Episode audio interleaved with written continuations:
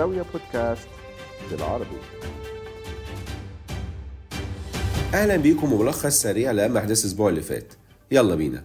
بعد انتهاء مؤتمر كوب 28 تعالوا نرجع نستعرض مع بعض الأحداث السياسية والاقتصادية الأخيرة اللي حصلت في المنطقة.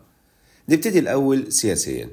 في الكويت أمير الكويت الجديد مشعل أحمد الجابر الصباح صاحب ال 83 عام أدى اليمين الدستورية قصاد مجلس الأمة الكويتي الأربع اللي فات. علشان يكون الحاكم ال 17 للكويت.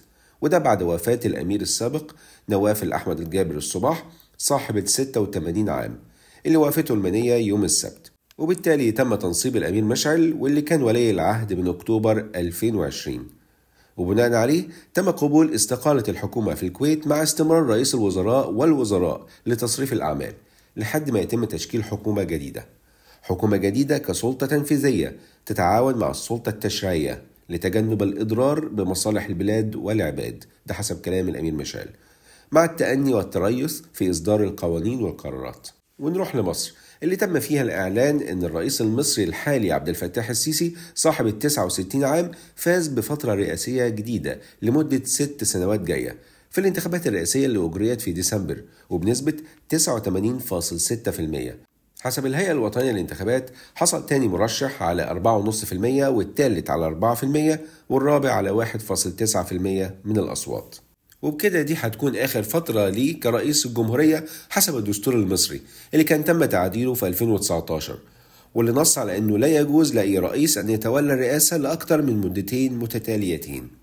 وبناء عليه من المقرر أن السيسي سيؤدي اليمين الدستورية قصاد مجلس النواب في أول إبريل على أغلب الظن وبعد انتهاء فترته الرئاسية الحالية.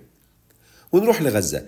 اللي لا تزال معاناة الفلسطينيين هناك مستمرة لأكثر من 75 يوم لحد دلوقتي. ومجلس الأمن في الأمم المتحدة مش قادر ياخد قرار يوقف الحرب بسبب فيتو أمريكا. الكلام إن في محادثات بتجرى حاليا بخصوص الحرب اللي بقالها شهرين ونص. ميدانيا بقى القصف الإسرائيلي مستمر على أحياء مختلفة في قطاع غزة زي منطقة جباليا شمال القطاع ومدينة خان يونس ومدينة رفح. من بداية الحرب في 7 أكتوبر عدد القتلى ارتفع لما لا يقل عن 20 ألف فلسطيني منهم 8000 طفل و6200 امرأة ده غير حوالي 53 ألف جريح. وكرد فعل جماعة الحوثي اليمنية المدعومة من إيران وبتعادي إسرائيل لسه بتهدد السفن اللي بتمر من خلال مضيق باب المندب جنوب البحر الأحمر وبتكون متجهة لإسرائيل.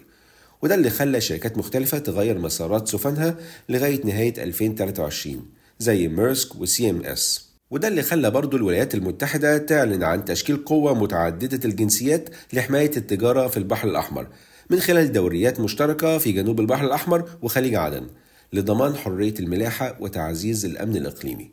القوة دي هتشمل بريطانيا وكندا وفرنسا وإيطاليا وهولندا والنرويج وسيشل وإسبانيا ودولة عربية وحيدة هي البحرين. بس استمرار الأزمة السياسية دي أكيد هيؤدي لنتائج اقتصادية يمكن محدش يتوقع مداها لحد دلوقتي.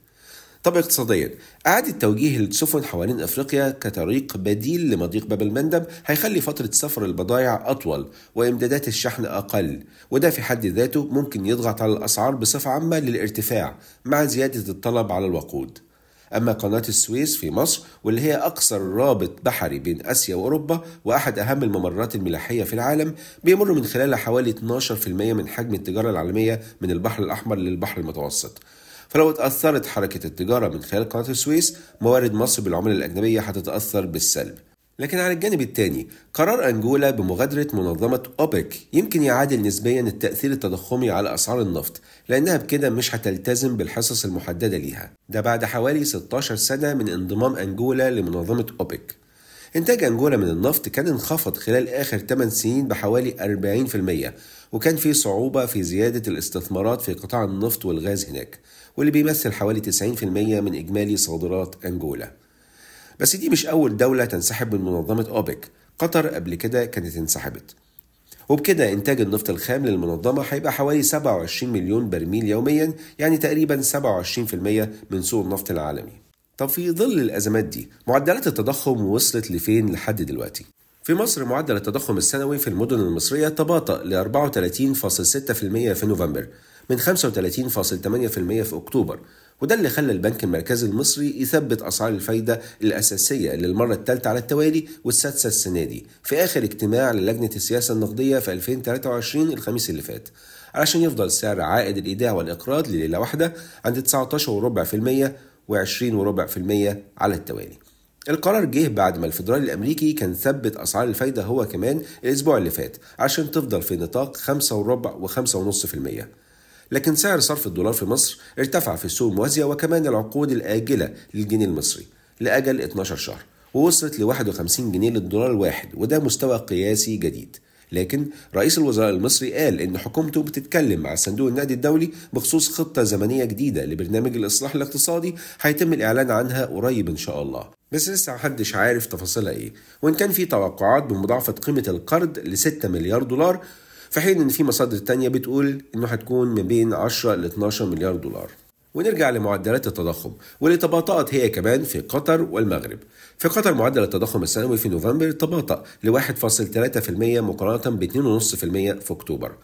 قطر كانت اعتمدت الموازنة العامة للدولة السنة الجاية بإيرادات تعادل 55.5 مليار دولار. ده انخفاض 11% على أساس سنوي نتيجة اعتماد متوسط سعر النفط عند 60 دولار للبرميل الواحد. وبكده العجز يعادل حوالي 1.7 مليار دولار هيتم تغطيته يا إما من الفوائد المتوقعة السنة دي أو من خلال أدوات الدين لو لزم الأمر. إيرادات النفط والغاز في الموازنة متوقع أنها تنخفض ب 14.5% لما يعادل 44 مليار دولار في حين أن الإيرادات غير النفطية متوقع أنها ترتفع ب 2.4% لما يعادل 12 مليار دولار تقريباً. أما في المغرب فمعدل التضخم السنوي في نوفمبر تباطأ ل 3.6% من 4.3% في أكتوبر. وبناء عليه بنك المغرب المركزي ثبت أسعار الفايدة هو كمان عند 3% مع توقعات بتراجع معدل التضخم ل 5.6% السنة دي. و2.4% في 2024 و2.3% في 2025 ومؤخرا البنك الدولي وافق على منح المغرب قرض ب 500 مليون دولار لمساعدته على التكيف مع المخاطر الصحية والمناخية زي الزلازل والجفاف. أما في سلطنة عمان فمعدل التضخم في نوفمبر ارتفع بس الرقم بسيط لفاصل 6% على أساس سنوي مقارنة بفاصل 3% في أكتوبر.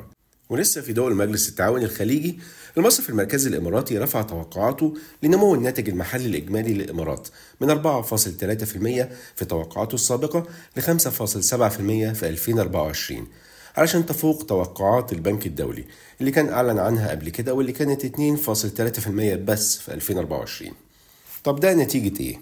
ده نتيجة توقعات بارتفاع الناتج المحلي الإجمالي النفطي ب 8.1% والناتج المحلي الإجمالي غير النفطي ب 4.7% وننهي البودكاست بخبر من البورصة السعودية واللي انتهت فيها فترة اكتتاب المستثمرين الأفراد في الطرح العام الأولي لمجموعة MBC الإعلامية أحد الشركات الرائدة في مجال الإعلام والمحتوى الترفيهي في منطقة الشرق الأوسط وشمال أفريقيا.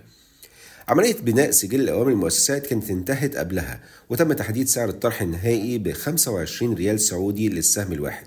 بعد ما تم تغطية الشريحة دي بحوالي 66 مرة. من ناحية تانية الأفراد كان متخصص لهم 10% من إجمالي أسهم الطرح وبالتالي تم تغطية الشريحة دي بحوالي 17.5 مرة.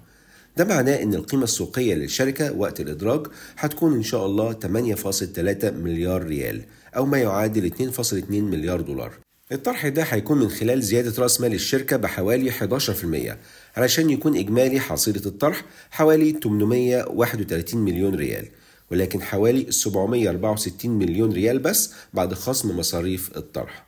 حصيلة الطرح هيتم استخدامها لسداد ديون قائمة ولتحسين سيولة محتوى منصة شاهد.